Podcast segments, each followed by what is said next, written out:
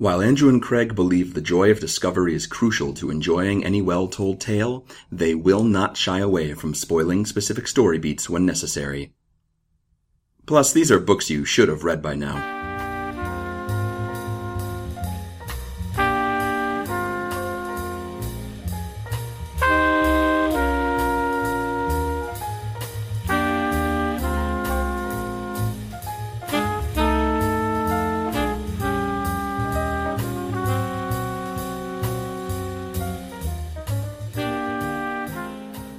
Holiday show. So you were you were telling me earlier that you had like early Christmas this weekend. What did you? What happened? Yeah, we had pre-Christmas. This is um How did you get Santa to come to your house early? Does it cost extra? And can I do it? well, I signed up for Santa Prime and I pay Santa 50 bucks a year to build toys in my house. And so brings me crap whenever I want.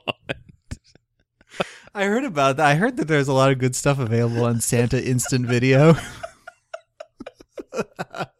What's the one where Santa just delivers pineapples to you? Is that Santa Fresh? What's that called? Um, I think that's Santa Locker. That's when Santa leaves your stuff in a trash can on the street. he tells you where it is later. Welcome to Overdue. This is your favorite Santa fan cast uh, and also podcast about the books that you've been meaning to read. My name is Craig. And my name is Santa. I mean Andrew. Sandrew. Oh man, my Um, secret is out. We know we had early Christmas at uh, my mom's house just yesterday. Wow. Um, wow, it seems like so long ago. time is huh? a blur. It's a blurry flat circle. Um, and we are flying to scenic Iowa uh, soon for actual Christmas, Sure. and so we had to get other Christmas to happen first, uh, which is cool. It's weird because then like you. Just, I don't know about I don't know about your family. We still do the occasional Santa gift, like the occasional like I just I got you this thing, but I probably didn't need to, so it's from Santa. Yeah, Right. every now and again you'll see Santa on a thing. Yeah, I thought You that know, it at this point, at this point, I'm like sixty percent sure that Santa is not real. yeah. The the thing that really drove it home for me was when uh on this particular gift this year, someone had written what looked like banta, and my. My mom uh, wanted the gift to be from Santa, accidentally started writing mom, and then crossed out the M with an S. it sounds So- like a Star Wars alien gave you a Christmas present. got I got a, a cool running Under Armour shirt from Banta, Banta Claus. Wait, a Cool Runnings branded Under Armour shirt? That sounds awesome. An it's an objectively hip running shirt, I suppose. I don't know. It's not hip. Okay. It's as hip as a shirt designed to make you sweat less can be. I think if you're describing things as hip, you're automatically less hip. That's just me. that's All right, the so this week is our holiday. Yeah. cast, obviously. Uh-huh. Um, so normally one of us reads a book and then explains it to the other, but this week we each read a different holiday story, and and we're gonna just it'll be like too many episodes in one. So married holidays, everybody. Yep. That's what we got. Craig, what did you read? Oh, okay. Tell me about it. I read uh, A Kidnapped Santa Claus by L. Frank Baum. All right. Do you recall who L. Frank Baum is, Andrew? Hit me. L. Frank Baum is uh, the guy who wrote the Wizard of Oz books. Yes. And we talked about him back in episode something or other. now, like he might time ago. predate our. episode 10. Yeah, he probably of Oz. predates our more rigorous, like, tell you about the author format, I think. Yeah, I think he does. So do you have anything to tell me about him? I have a couple things. All right, hit me. Um, he wrote the Wizard of Oz books. Okay. want to know that. I already did that one. I Is that all you have? which there were like 13 of those. There were like way too many of those, right? Yeah, there were a bunch of them because I I think that that as we talked about in that podcast, that's one of the works of literature where the movie based on it has kind of taken it over. But if you read the book, it's actually way different. Yeah. and it has it spawned a whole like subsequent mythology that a lot of people don't know about. I was impressed also that he created a stage musical of The Wizard of Oz a scant two years after that book came out. and it was apparently very different, uh, but still a huge success. And, and apparently not the same musical that still gets performed now, because I've seen bad performances of that.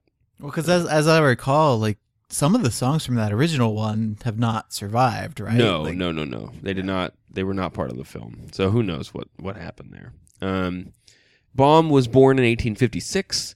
He died in 1919. Uh, he was a writer from a young age. He was apparently a sickly child. Spent a lot of time indoors. Cool. Uh, his dad gave him a printing press when he was young, so he was writing stuff in his teens. Uh, and according to Wikipedia, the favorite source of all, for, of all things, and I cannot elaborate on this for you. I've, I have no other information than this one sentence that I need okay, to share. Okay, great. I can already tell this is going to be really satisfying. At 20 years, Baum took on the then national craze, the breeding of fancy poultry.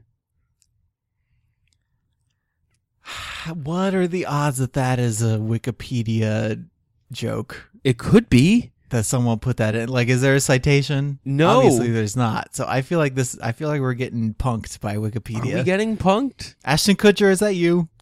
Are you editing Wikipedia? He wrote things called um, book of the Hamburgs, a brief treatise upon the mating, rearing, and management of the different varieties of Hamburgs. Is that short for hamburgers? Uh, could have been uh, chicken burgers. I'm not Okay. sure. Um, so he was into chickens. We know that much.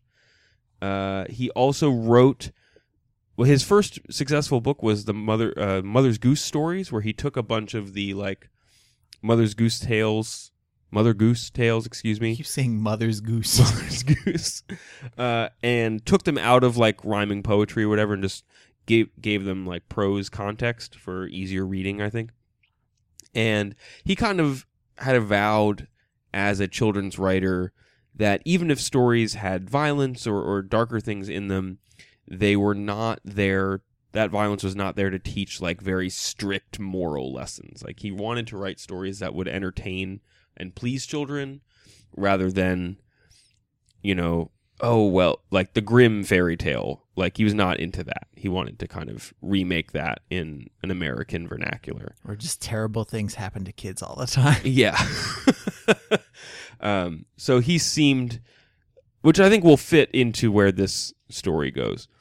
Um, it's worth noting that there are two things on uh, Baum's kind of rap sheet that are a little problematic, which are some editorials that he wrote after um, the Battle at Wounded Knee when Sitting Bull died. And he may or may not have said some things that were pretty bad about Native Americans. Cool. Maybe he was just mad and it cleared up later, though, right? Like, maybe or some people have tried to say that he was being like sarcastic and ironic and I that feels like a very 21st century response yeah. to me I'm not sure that that's what was going on Did you see L. Frank Baum's Twitter? Did you see what he tweeted about Native Americans? it's written you can't see the sarcasm when he writes it guys um so I don't know it's just I think it's worth pointing that out mostly just from where we were as a country at the time like that might not be worth discrediting what else he gave to American literature. Um, but it, I, it's always worth taking the, the bad with the good. I think. Yeah, it's it's it's rough because if you're gonna discount the art of everybody who is terrible, like you're not gonna have a lot left. Well, you wouldn't be listening to this podcast, to be honest. Fair enough. All right. Take a look at my rap sheet. Get out of here. you're recording this from jail. This is a global telelink call from jail. My name's Craig. what is the deal? Okay, who kidnapped Santa and why? Okay, so first things first, you need to know that this Santa is not your Santa. This is L. Frank Baum's Santa. What? so L. Frank Baum also wrote uh, like a collection of stories, like a children's book called "The Life and Adventures of Santa Claus," where he kind of I don't know why. Like, I'm, there's not a lot about the book that I've been able to find other than like plot summaries. And it basically recontextualizes Santa in this fairy world that Baum made up. So Santa Claus was and this is not in the story that I read, but it's it's part of the same Santa Claus verse or whatever you want to call it. I don't know. Um, but Santa was Santaverse. yeah, he was found as a baby in the forest of Burzee, where like fairies and wood nymphs and gnomes and all these things live. And then he started inventing toys um, for other mortal children.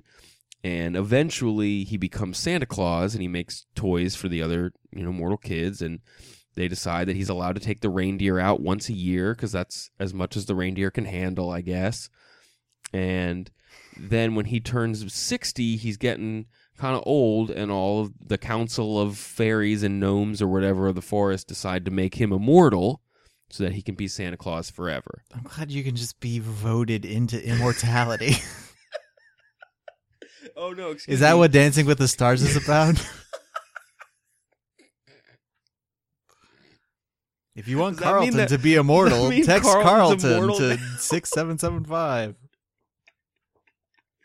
Carlton and Ricky Martin will be with us forever. Yeah, and Donny Osmond. Oh, I don't can't want wait. I don't want to be part of this Santaverse anymore. um, actually, it sounds it sounds far more Transformers. They bestowed the mantle of immortality on Santa Claus, Cool. um, plus one to living forever, I guess. Yes. Um, so he decides that he is going to just you know now he's Santa Claus forever. He didn't decide anything. He's immortal. um, but all of that is like the weird context for this short story that I didn't know about before I started reading it. So, the short story Santa lives in a castle in the Laughing Valley. Okay, sure. great. And all of these, you know, fairy creatures work for him and make all the toys in his castle. And on one side of the castle is the forest where he was found as a baby, and on the other side of the castle is the caves of are the caves of the demons. Sure. Cuz that seems to make the most sense. Still with you. In the caves are five demons, Andrew. Selfishness, envy, hatred, malice, and repentance. And Doc. And sleepy. and George. Uh, so the when kids go into the cave of selfishness, then they walk into the cave of envy, and then they walk into the cave of hatred, and then the ma- the malice, and then repentance. I think you're you're be- you might be beginning to pick up on what's Sure, one of them snags you, and then you'd get pulled down into all of them. yeah. Well, they're pretty mad at Santa Claus because when he makes toys, all the kids are happy, and none of them come to the demon caves. okay. Because I think these sad kids with ennui just come into the demon caves. well, to- I to- think I think the way it works is that like if you're feel something. if you're a, a selfish kid, you go to the cave of the demon of selfishness. Mhm. Like if you're being bad, you like go to the caves. I, I don't. The literal, the reality of this is somewhat tenuous. Um. anyway, so the Santas, the the Santas, the demons are all complaining to themselves that they're getting lonely because Santa Claus is giving out so many good gifts that the children never come around. So they go up to Santa and they're trying to like tempt him away from his work. All right. Mhm. They're like, why don't you keep all those toys for yourself? This is the demon of selfishness talking, right? And then uh, Santa's like, nah, whatever. Those kids are cool. They they like my toys. It's fine. They can keep the toys. They're fine. They're good for it. And then the the demon of envy comes up and he's like, hey, those those toy shops, they're stealing all your business, Santa, and they get paid and you don't. What's the deal? Don't you hate those guys? And he's like, nah, it's fine. I can only give toys one day a year. They give toys all year round. They're important. This suggests that Santa builds all of his own toys, which yes, he does. Might like is Santa up there building PlayStations for everybody? I've Does- always been troubled with Santas in a modern context because the only Santa that makes sense to me, the only elves that make sense are the ones that build things out of wood. They build like rocking horses. Yeah, it's like hundred percent wood rocking horses. Yeah. Back when that was the only gift you could give and maybe kid. a sled. Like I could, an elf could build a toboggan. Like I can get behind that. Sure, yeah, yeah. But how is an elf gonna make me an iPhone? I don't know. I don't know if if Steve Jobs negotiated some kind of contract with with Santa and his elves. Like, I just assume if you work in the consumer electronics industry, you have to broker a deal with Santa. Yeah, probably. You're allowed to sell however you want the other 364 days of the year, but In all of the tech conferences you've been to, Andrew, have you seen any elves walking around like cutting deals? I don't know. I think the Santa booth, I haven't ever gotten invited to it yet. It's very exclusive. It's hidden. They have it all the way in some weird hotel in Vegas. You have to go up a chimney to get there. You, you have to, yeah, you have to. Well, you have to go to platform nine and three quarters.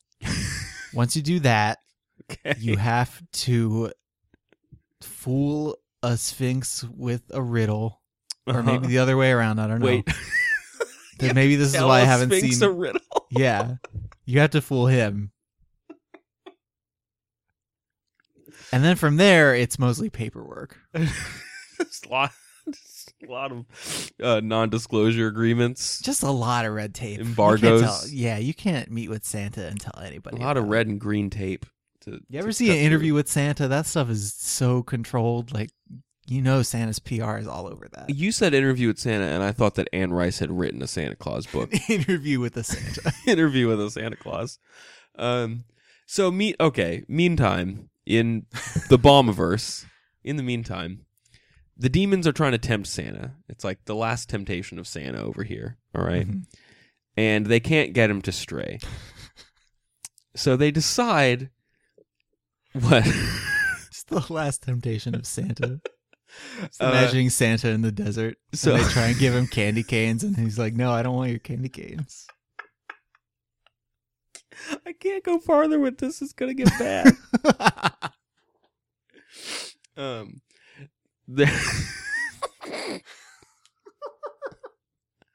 so they give up on turning Santa evil. It just won't take. All right, and so they decide that they're gonna kidnap Santa Claus. When is the good time to kidnap Santa Claus, Andrew? Do you think? December twenty fourth, probably yep, right. Yep, because those that's the only day of the year he leaves his castle. Um, and you have to get him away from his castle.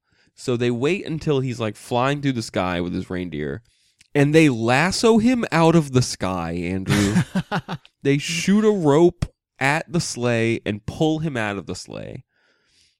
I tried to like Wikipedia how hard it is to like lasso a cow. That is a hard thing to Wikipedia, by the way.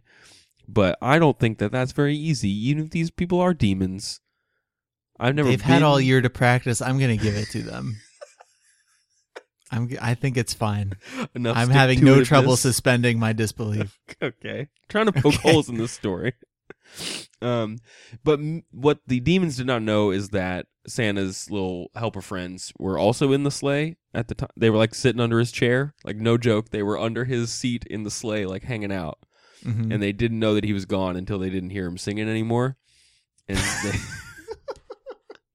And they came out and they're like, "Oh snap, Santa's gone."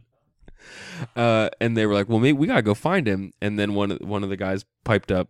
Um, these guys are named uh, Nuter the Ryl, Peter the Knook, Kilter the Pixie, and uh, Wisk the Fairy. All right. All creatures in this weird baumiverse of Santa. Sure. This is turning into a Rankin Bass movie. Where Yeah, it was a Rankin Bass movie. Excuse me, it was one of the last Rankin Bass movies. Oh, did they really do it? Uh, I think they made uh they made one of the life and adventures of Santa Claus or whatever it was of like did it incorporate elements of this? Or? I think it did. Yes. Okay. Man, Um, that's crazy. Yeah. So I only know the the big classics like uh, "Year Without a Santa Claus" is always good. That's the Heat Miser, Snow Miser one. Uh huh. Uh huh. And um, Santa Claus is coming to town, which is the one where you see how he became Santa Claus. It was like behind the presents for Santa, like Yeah. VH1's VH1's behind the presents. Behind the presents, more presents. Hopefully. Um. So the the fairies decide that they're going to give out all the presents anyway because Santa would be sadder if that didn't happen. They only mess up two presents. They give one girl who wanted a doll a drum, and they give one kid who wanted boots. I think they gave him like a sewing kit. it's fine, I guess. So then they go to the fairy queen to find out what happened to Santa. And in like one paragraph, she's like, "Oh well, dip the demons did it. Probably that's what happened." Um, so they decide to mount an army to get Santa back. And meanwhile, Santa is like tied up in the caves of the demons, and they're all taunting him. And then what? How do you think he gets out, Andrew? Trickery? What? Trickery. Nope. He's an upstanding guy. Um, Santa magic. Nope. No need. You're gonna have to help me out then. The demon of repentance. Get this. Repents and lets Santa go. The demon? What? So the fifth demon was the demon of repentance, right? So all the kids who go through these caves, they get to the last cave, they hang out with the demon of repentance, and then they get to leave the caves.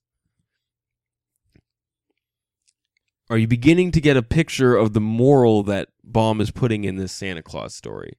That doesn't. Like what? You hit rock bottom and then you then you redeem yourself? What is It's that it's that bad behavior will always exist in the world. Okay. but that it's important that repentance be an option so that you can go back and join the rest of society after you've been a bad little boy. So in this world, Santa does not delineate between naughty or nice. He wants to give presents to everyone. But Santa and there's acknow- always a way to save yourself. but Santa acknowledges that people are always good and always bad.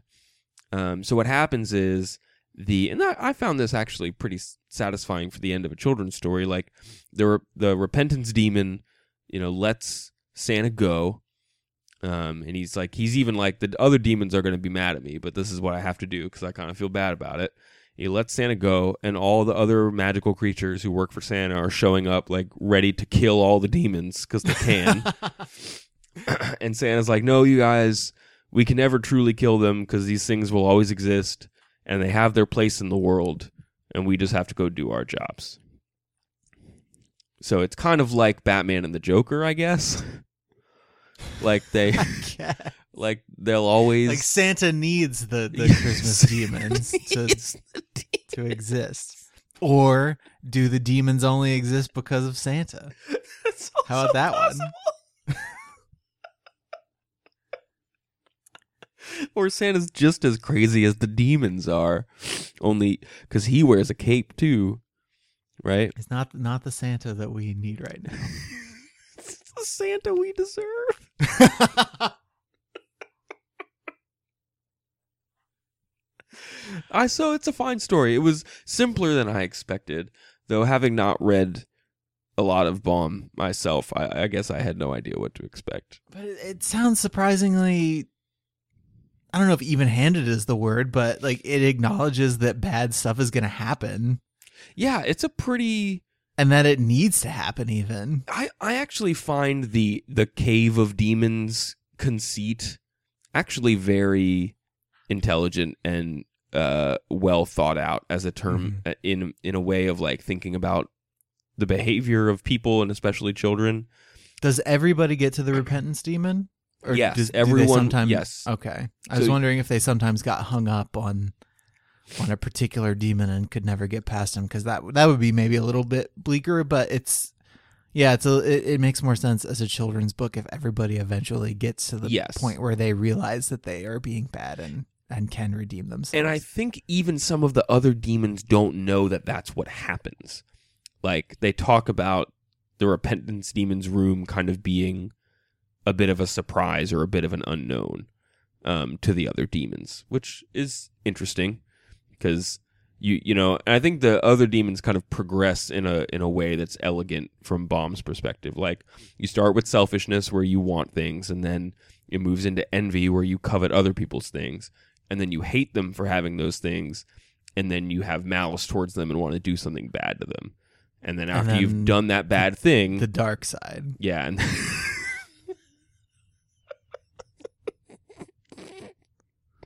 and then Then you you get to the Lucas demon. uh huh. then you make three terrible movies that undo. and then after you make Uh-huh. those awful movies, you move on to the repentance demon. and the repentance demon takes your new ideas and sells them to Disney, and you go live the rest of your life on a ranch somewhere. Yep. There you go. Uh huh. Nailed it. Uh, and then you make American Graffiti 2, and everything falls apart after that. American Graffiti too. More American Graffiti. More American Graffiti Raiders of the Lost Street Art. Done. So you you like this one? It sounds like you you it it seems like a different kind of Christmas story because often they are I don't know if whitewash is the word, but often they're just they're very simple narratively and like morally. Yeah, it's. I think it's oddly simple from a narrative perspective. That like all of the conflict is very easily resolved and is almost written written in the in a way the, that a fairy tale is. Like here's just the things that happen. You know, Mhm. like Goldilocks meets these three characters, and then she meets these other characters, and then she leaves. You know, the end. Um, in that way, it, there, like there is this almost battle that occurs, and Santa's like, "Nah, it's fine, stop." um, which is kind of interesting because from what I was reading, a battle does take place in the other Santa novel uh, that he wrote, and overall, the Oz books got progressively less violent as well. So, I think it's interesting that Baum passed just before you know World War One got into its full throes because uh, he seemed to be he probably would not have liked that very much. Um, yeah, just because the the type of art that he was trying to create was was one of creating a a positive world for children, mm-hmm. even if it acknowledges the negative aspects of the world, which is tends to be what the best the better children's writing does. Yeah, because if he'd been writing a, a more traditional fairy tale, I guess he would have written something where the kids got to the demon cave and then the demons just ate them and they were dead, dead kids. Yeah, that would be the grim version, right? yeah, Or then, you know, the other perhaps more modern version is that like some kids have to come along and save Santa Claus and then they beat up the demons with Santa Claus like he Santa throws presents at them and like ban- like the demons explode and then like they just ride a Christmas tree into the sky or something. that's what I do. If you throw a present at me, man, cannot handle it.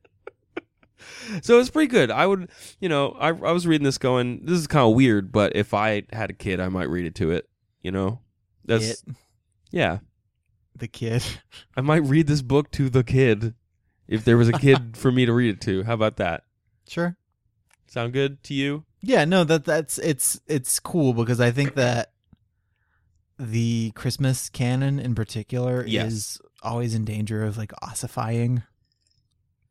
because there seems to be there's this there's this kind of like baby boomer era image of Christmas that gets passed down from kid to kid like Charlie Brown Christmas all those Rankin Bass movies like those are the things that our parents watched when they were new when they were kids hmm and then we watched them because they watched them and then you know no kid of mine is gonna go a december without watching charlie brown christmas so it's it's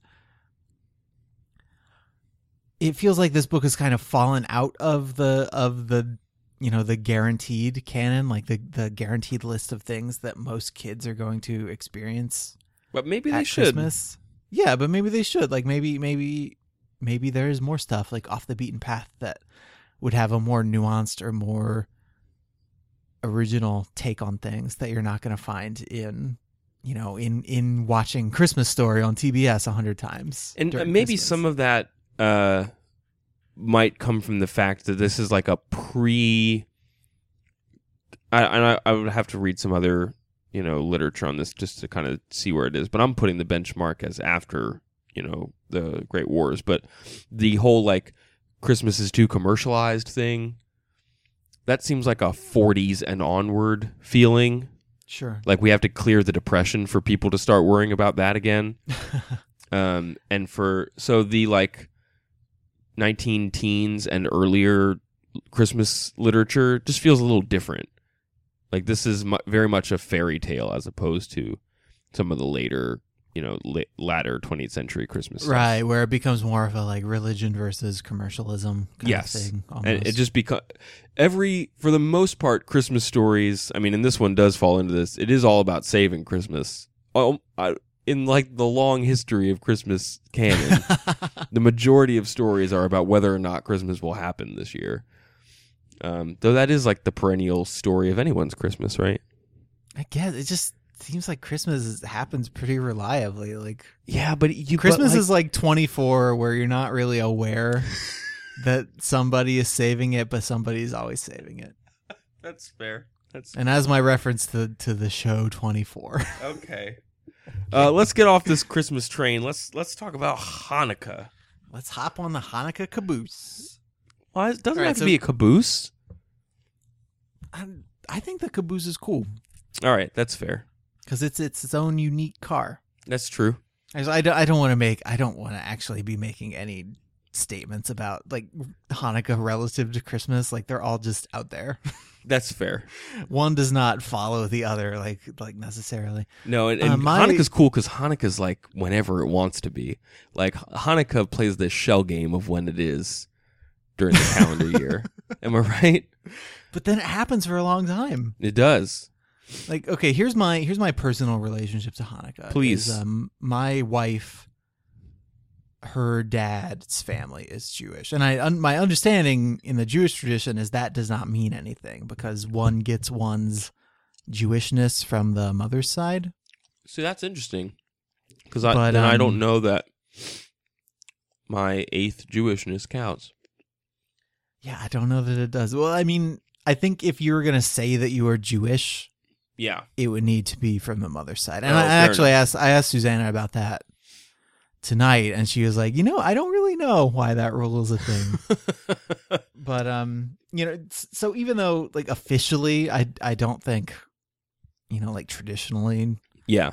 Um, our our little family with me and her and the cat, we don't we're not really a Jewish family, but there is some of the cultural Jewishness that she really likes. That, Okay. um, that I like to kind of participate in or like be a part of. Like I, I stepped on the cup at our wedding, You which I did. liked a lot. This you like you like anything that allows you to break something. I mean, maybe that's not the only reason, but it, it's not not the reason. All right, so this this book is, I think, it skews a little younger than L. Frank Baum's book. Like even you know that one's obviously getting toward like six or seven year olds, Yes. or maybe even eight year olds. I don't remember when I started reading slightly longer books with fewer pictures, but that's that era of childhood, and Mhm. this is definitely like predominantly a picture book. It's, okay. um, and what is it? Was it called again? It's called Hershel and the Hanukkah Goblins. It was written by Eric Kimmel and illustrated by Trina Schart Hyman. Okay. And um, just looking at the copyright information on the inside of the book, um, the text was written in 1985, and then the illustrations were done in 1989. So I assume that Kimmel was kind of shopping this around Interesting. for a while. And and I and I say I assume because I can't uh, about this specific book. I can't find a whole lot of stuff. Yeah. And even Kimmel, um, you know, he was born in 1946. He's still alive. He's a he's an American Jewish author, and he's written a lot of uh, a lot of children's books. And uh, this this book probably is his most famous, just by by virtue of it having won the Caldecott honor. Yeah. Um, He won. He won another one for or another uh, couple awards for uh, the Hanukkah guest, and he won another National Jewish Book Award for something called the Mysterious Guests. But I think those are lots, picture. lots of guests. I think those are just picture books. Yeah. Um, and then uh, Trina Schart Hyman, uh, born in 1939, died in 2004, and she illustrated over 150 books, which is a lot. That's crazy. But I just, I mean, just up front because I don't know that we're going to be able to talk as much about the the drawings in this book. Like they they totally make the book. Like she does some really cool stuff that is not even really pointed out in the text. That's Oh, that's just it, it's just it it it it's like how you can't have a Maurice Sendak book without I was just gonna art. say, yeah, I was just gonna Yeah. say because we went to that Sendak exhibit. Um, one of the times you were down here in Philly recently, and I just forgot that that was like a part of picture books. Like, oh yeah no absolutely that part of a picture book where like yes, there's the thing that's happening. That is the main. That's like the protagonist of the book doing whatever the protagonist is doing. But in some books, there's always just like stuff happening in the background, Right. and I think more so in in those types of books than it is in like a movie. There's room to put little nuggets in the background.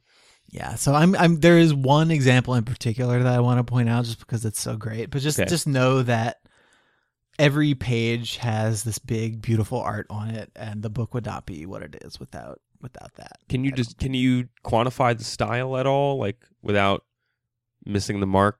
I know I'm I mean, putting I you on just, the I can just show it to you, I guess. Like it's I'm talking. like I'll show it to you and we'll and we'll talk about it, but it's like very you know, it's it's very detailed. hmm Um, it's it's you know full color, but then once you start looking at the goblins, like every one of the goblins, like here's one that I'm showing you. Like Oh, every like- one of the goblins It's has a very distinct own- look.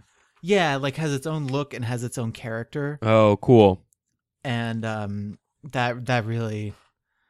Let, let let's talk about the story a little bit. Okay, sounds then- good. And then we can talk about the individual goblins. So, uh, Hershel of Ostropol, who is actually, I think, a, a historical figure who appears in a lot of Jewish literature. It's like half historical figure, half folk hero. Like he's Yeah, and he's- he's considered to be- kind of a prankster. Yeah, there's a. I don't know if you read any of the like boilerplate Hershel of Ostropol like stories. Some a of them yeah, yeah. Yeah, like there's one where he's like outside of an inn, like threatening the innkeeper by saying, I'll do what my father did if you don't feed me food or whatever. And so the innkeeper makes him all this food and lets him stay the night because he feels so scared. And he finally asks him, he's like, What what did your father do? And Hershel says, Well, on cold nights like last night, my father was unable to find any food. He went to bed hungry. And that's the end of the story. My favorite one is the uh, the goose one where Hershel loves goose feet Okay. and he can never get goose feet, so he goes before dinner and cuts the foot off the goose so he can eat it. Uh huh. And his father is like, "Did you take that goose foot?" And Hershel's like, "No, maybe it was a one-footed goose." And his father is like, "A one-footed goose? There's no such thing." And Hershel says, "Sure there is. I'll take you to see one after dinner." He's going to take you to see the one-footed goose that he himself created cuz he loves goose feet. I read another one of that where he took him to to see a bunch of real geese that were sleeping on one feet, and the dad clapped at one of the geese and it put its foot down. And he's like, "What are you talking about?" He's like, "Dad, you made that goose's foot appear. Why don't you just do that at the table?" Hershel of Ostropol. Oh. Hershel. He's he seems like a pretty cool dude. Yeah. All right, so Hershel of Ostropol is going to the next village, Okay. and I don't know where he's coming from. Just go Or into the what next his- village. Like yeah, you do. he has like this this this village is unnamed, but he's going to the next village, and it's the Okay. first night of Hanukkah, so he wants to go and eat some potato latkes and just have a good old Hanukkah time. like with anyone in particular, or he's just just, with the people who live in the village. Hershel. Yeah, come on in. Okay. yeah. But in this village, there are no menorahs that are lit. Uh oh. and the uh, old rabbi who lives in the town tells him it's because there is a haunted synagogue on the top of the hill and that there are goblins in there and those goblins hate hanukkah Is it haunted by goblins, or is it haunted and there are goblins? there th- there are goblins i say haunted that book that that word i don't think is actually used Okay, book, okay. Goblins are up there and they mess with people pretty much all year Mhm. and they really hate hanukkah Okay. and um, there is there is a way to break their spell, but you have to fulfill a very specific set of criteria. Um, Hershel knew he must help the village people. I'm not afraid of goblins, he said. Tell me how to get rid of them. It's not as easy as you think, the rabbi warned. You must spend eight nights in the old synagogue. The Hanukkah candles must be lit each night. On the eighth night, the king of the goblins must light them himself. That is the only way to break their power. Stakes are pretty high. So he has got his job cut out for him. so uh, the the people of the village give Hershel a big jar of pickles and uh, what is the other food item? I think it's hard boiled eggs. That's It's great. very- I read. I remember. yes, hard boiled eggs and pickles. I, I don't recall the specific events of this book. I remember reading it in elementary school. I'm having such flashbacks right now. I love this so much. so he he goes up to the synagogue Uh huh. and he so so the deal is he has to light the candles for the first seven nights and then on the eighth night he has to have the goblin king light the candles. That seems unlikely, Andrew. Yeah well that's what you think. So he goes up there he's there on the first night and this little batwing goblin comes up and starts bugging him and he's like i'm not gonna let you light that candle.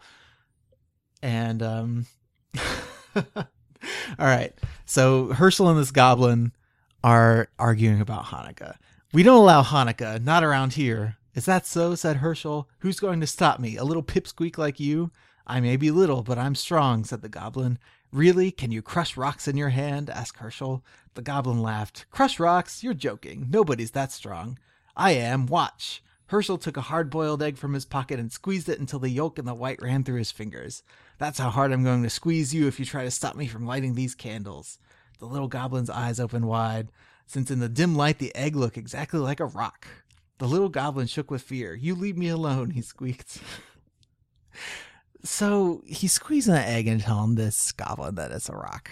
These goblins don't appear to be very smart, Andrew. And it, yeah, he is. He is. Th- this is setting the precedent of the book where he's going to trick all of these goblins in succession. To, Okay. To letting to, to And it, it pretty much goal. works.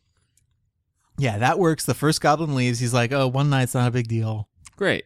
You can't get through all eight nights. No way." Uh, so the second night, this big old fat goblin shows up, and Hershel's like, "Hey, have some pickles." And the goblin's like, "Man, I love pickles." And so he reaches his hand in the jar of pickles and tries to grab as many as he can, but he, get, he can't get his hand out. Oh, because he wants all the pickles at once. He wants all the pickles, and Hershel lights the candles and he sings all his favorite Hanukkah songs. And then at the end, he's like, "Well, just let go of the pickles, and your hand will come out." Like he tr- he tricks the goblin into thinking that it's some kind of spell that he's put on Oh, him that won't God. let his hand out of the pickle jar. These goblins are killing And then the and then the goblin gets so mad that he stomps his feet until he breaks into a million pieces, what? and the wind blows him away. No, that's unlikely. Listen, man, don't don't. Okay, now we're to the third goblin, who I think is my favorite Okay. because, for no reason in particular, his nose. I'm going to show you this picture so you know what I'm talking about. His nose is covered in noses. Noses. oh no. Oh god. And so for for the third goblin, uh, is playing with a dreidel, and he says, you know, he he tricks the goblin into playing the dreidel with him. He gets the goblin to put down a lot of gold, and uh, Hershel says, you know, if one letter comes up, you give me a handful of gold. If another one comes up, you give me half your gold. If another one comes up, you give me all your gold. And then the last one, he says, if the dreidel falls on the last one, I won't give you anything. And if you write those all down on paper, you might realize that Hershel has set it up so that the goblin can only ever give him anything, and he never gives the goblin. Yeah, the goblin wasn't real, paying real good attention.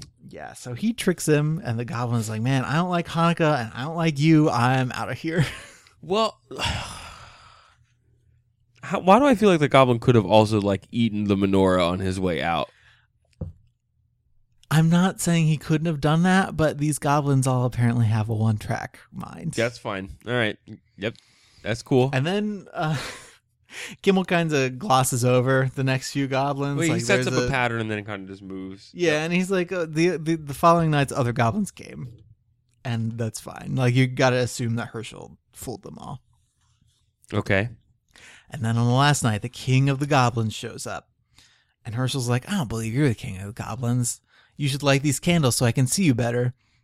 And so the king of the goblins, one by one, lights all the Hanukkah candles, and that's how Hershel wins.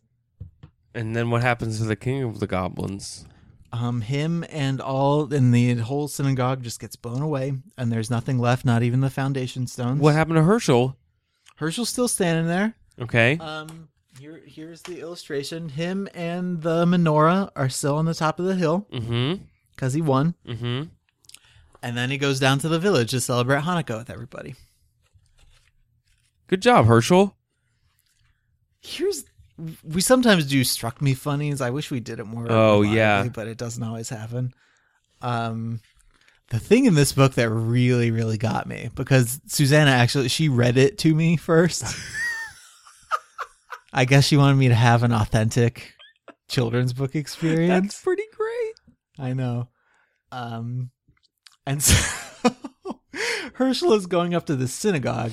Uh, the villagers wished Hershel good luck. They had no potato latkes to give him, so they packed several hard boiled eggs for him to eat, along with a big jar of pickles. The rabbi gave Hershel a brass menorah, a package of candles, and a box of matches. Then the villagers said goodbye. Nobody expected to see Hershel again. Whoa. So they they just think they're sending Hershel off to his death. They could. So does no one in that town Just like the lake men and the Hobbit, they think they're sending the dwarves up to get eat by a dragon, but then the dragon comes and it, he breathes fire on everybody. Mm, Just like the Hobbit, just like the Hobbit. a hundred percent. Mm-hmm. You just copied the Hobbit. Retro, yeah. I, well, no, I guess he did actually copy the Hobbit. He didn't. It's fine. No, he didn't actually. So that's that's Hershel and the Hobgoblin. you seem Like, to have enjoyed it.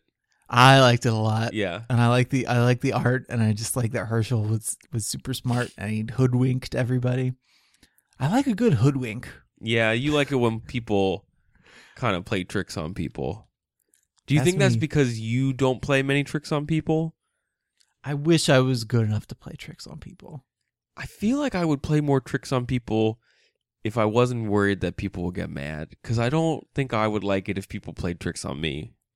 Here's the thing: is that playing tricks on someone, like hoodwinking someone, is the pre-internet form of trolling. Yeah, it really is. So, and I I do think trolling is really funny. So Hershel is trolling these goblins. get it? He's trolling them. and then um, another thing in this book that I thought was was was neat is that in the back of the book, you know, separate from the story, is um, Eric Kimmel writes a writes a really you know short and straightforward explanation of like the Hanukkah miracle, where um, Oh, nice. where uh, in 164 BC, a small band of Jewish soldiers defeated the Syrian army. Then they rebuilt and cleaned the temple. When they tried to relight the menorah, they found only a tiny bit of pure oil. It was enough to last for just one day. By some miracle, the oil burned for eight days. And so that's the, you know, that's the root of the Hanukkah thing. And then you know he he explains that, and then he explains what the menorah is, and what latkes are, and you know how to actually play dreidel when you're not trying to trick a goblin out of all of his gold. I feel like I had like a whole lesson built around this book as a kid, like in elementary school. I feel like we sat down and read that book because that's a great place to put that information. Is Right. after Because- that story. Because I bet, and I'm not, I don't, I didn't go to school with you. I mean, that early. I went to school with you later, and and by then we were not reading Hershel and the Hanukkah Goblins No. in, in English class. but um, you know, I I bet that you and I, I think both went to a school where one could assume that the majority of everybody was like American Christian homogenized. Um, I would- I think I might have had more Jewish people in my school than you did. I was talking to Laura about Okay. this actually earlier. I probably, I, yeah, I had like we had like the one Jewish kid, and I was like, wow. No, we. I definitely. You know, I can. It wasn't a lot. I wouldn't. You know, it wasn't certainly wasn't the majority of people in my school, but I think just being on the East Coast, um, and not being far from, um, cities where Jewish populations are more prevalent, Sure. and Philadelphia having its own prevalent Jewish population, I think, uh, we had more of them. Like I remember distinctly going to at l- more than four bar and bat mitzvahs when I was ten, like or ten or thirteen, whenever. Um, just based on the different ages of people I was in school with. sure.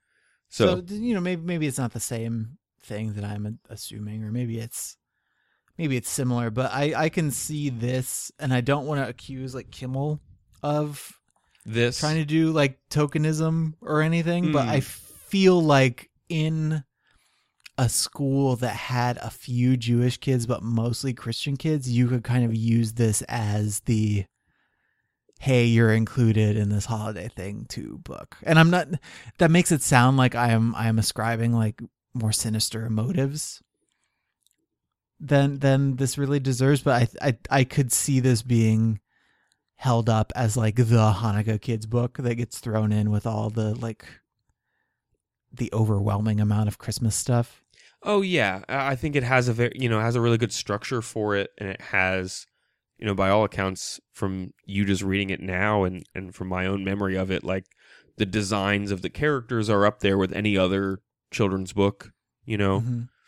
um, different era obviously, but they're they're certainly as evocative as some of Seuss and other things that people are are reading and Oh yeah, the the illustrations are amazing. Sendak I- and whatnot. that really it it it re, the pictures and the words would not be as good separate. separate from one yeah. another. Yeah, which which is the case with all of the best like illustrated children's books. precisely um Yeah. so yeah i think it serves it does serve that purpose of like kind of introducing people who might not be familiar with hanukkah to the holiday but i'm sure it also serves as a like fun story to get the you know young kids excited about celebrating Yeah. the holiday Yeah, you like know? maybe maybe maybe that's what I mean is like assume you have a bunch of 4 or 5 year old kids who have mostly been exposed to their own cultures and not to a lot of other ones. yeah I can see this as being like a, a gateway for kids to start realizing like here is somebody who celebrates something that is not what I celebrate but has its own traditions and it it has its own stories and and it's just as interesting or just as like valid Yeah. as as whatever it is that that I'd celebrate. yeah which is most likely christmas Yeah. in this country Yeah. Yeah. So so yeah, like I it's it's a really entertaining kids book in its own right. Like even if you had no interest in the Hanukkah part of it.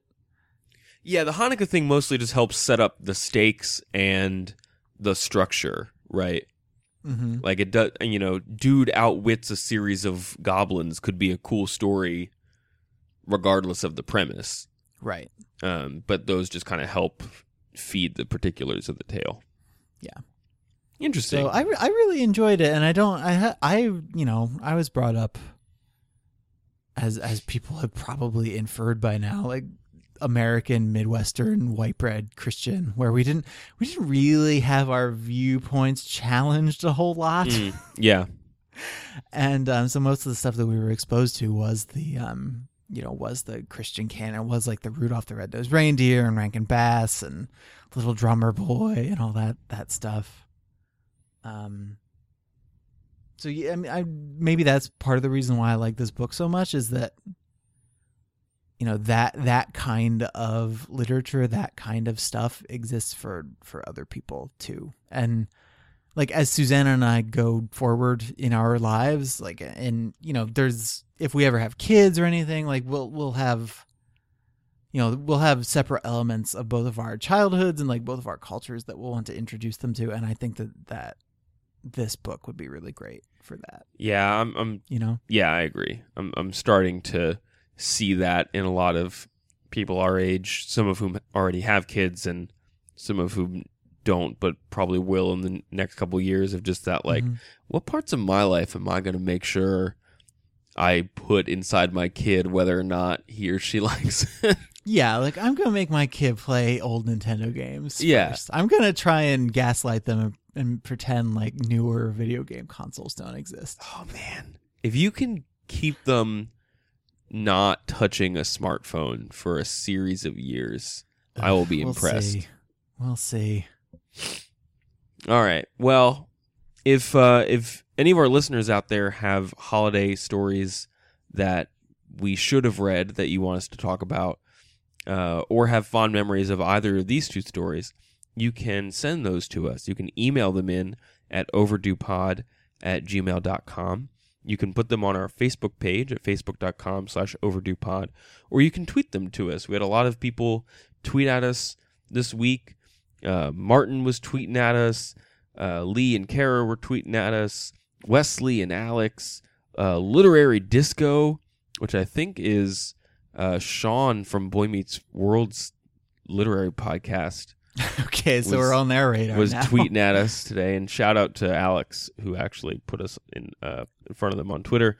Um, and Tenacious Cleo was tweeting at us as well. So we really appreciate it. It definitely lights up Andrew and I's day, and uh, hopefully uh, we are doing the same for you guys who are listening. So thanks for that. Andrew, if they want to find out more about the show, what should they do? They should go to our website at overduepodcast.com. Up there, we have Amazon links to the books that we have read, the ones that we were going to read. If you want to support the show, clicking those and buying the books or pretty much anything from Amazon is the best way to do it. Um, we also have links to our entire back catalog, as well as our RSS feed and our iTunes page. If you want to subscribe in iTunes, we would really appreciate if you would also rate and review us. A rating takes like half a second, and reviewing us takes just a little bit longer. Um, we've gotten a couple of really great reviews in the last couple of weeks since we've last recorded. Uh, one from Lauren73, one from Haith7, I think is how I'm going to pronounce that one. Sure. Um, but just it's it's really great to get you guys' feedback. It's really great to hear that you're enjoying the show.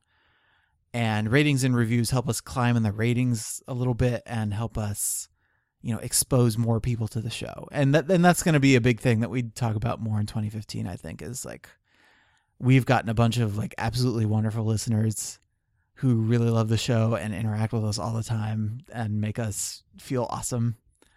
I'm trying to get the word uh, out. Yeah, and and we just we want to keep that rolling next year. So that's that's our that's our plan, I guess. Yeah. And next week, what are we talking about, Andrew? Um, I'm reading Lolita for next week. We're actually going to record that episode tomorrow. So if you have any last minute questions about the book you want to sneak in under the wire, you should do it like now. As we record this episode, right, just like as you listen to this, just get right home and and figure it out. Um, and then do do you know what you're going to be recording the week after that, or are we just gonna? I have a I week- think that's our first show of 2015. yeah, I have a week long trip uh, to do some reading in, and I will uh, assess how much damage I make in uh, Moby Dick while that happens. I'm, I think it'll fit in my bag, so my plan is my plan is to get a good chunk of it read on the on the trip, and hopefully that will be our first book of 2015.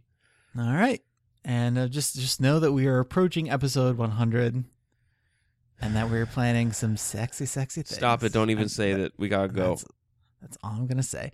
All right, everybody. Uh, thank you so much for listening.